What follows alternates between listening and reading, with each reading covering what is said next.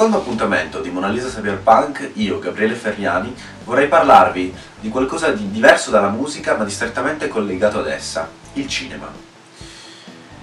Vorrei cominciare con incitarvi i lunghi piani sequenza, i memorabili stalli alla messicana, la struena battaglia all'immedesimazione dello spettatore, l'uso innovativo della trunk shot, ovvero della ripresa dal bagaglio dell'auto, la non linearità della, della narrazione e l'estetizzazione della violenza.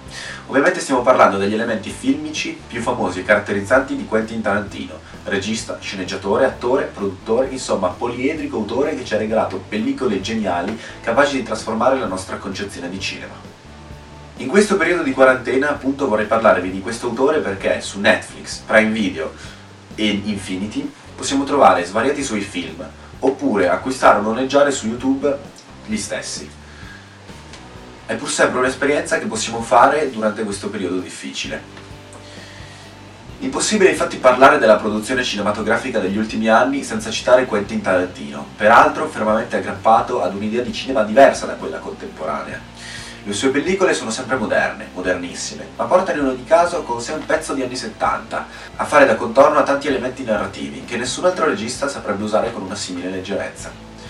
Nei suoi film i criminali portano ancora coloriti nomi in codice, è possibile viaggiare in aereo con una katana, e niente poco di meno, Hitler e Goebbels sono stati uccisi in un cinema parigino da una squadra di soldati americani ebrei.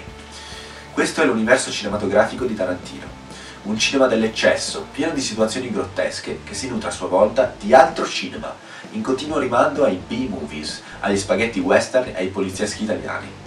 Non si può confrontarsi con il mondo della produzione video nel nuovo millennio senza conoscere e capire registi come Quentin Tarantino. Sarebbe come aprire un ristorante italiano senza saper cucinare un piatto di pasta.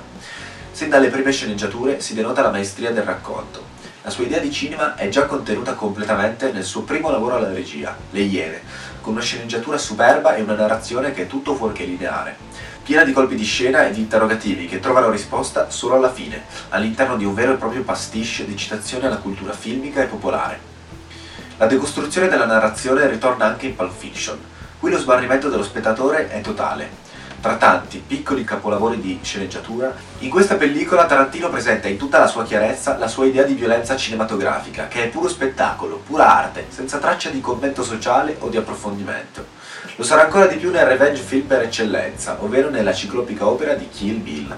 Anzi, qui la violenza non è più solo spettacolo, è anche la causa, il motivo scatenante e il motore narrativo della pellicola flashback, citazioni colte e popolari, riferimenti alla cultura orientale, un ritmo incalzante, un'ironia pervasiva, violenza spettacolarizzata.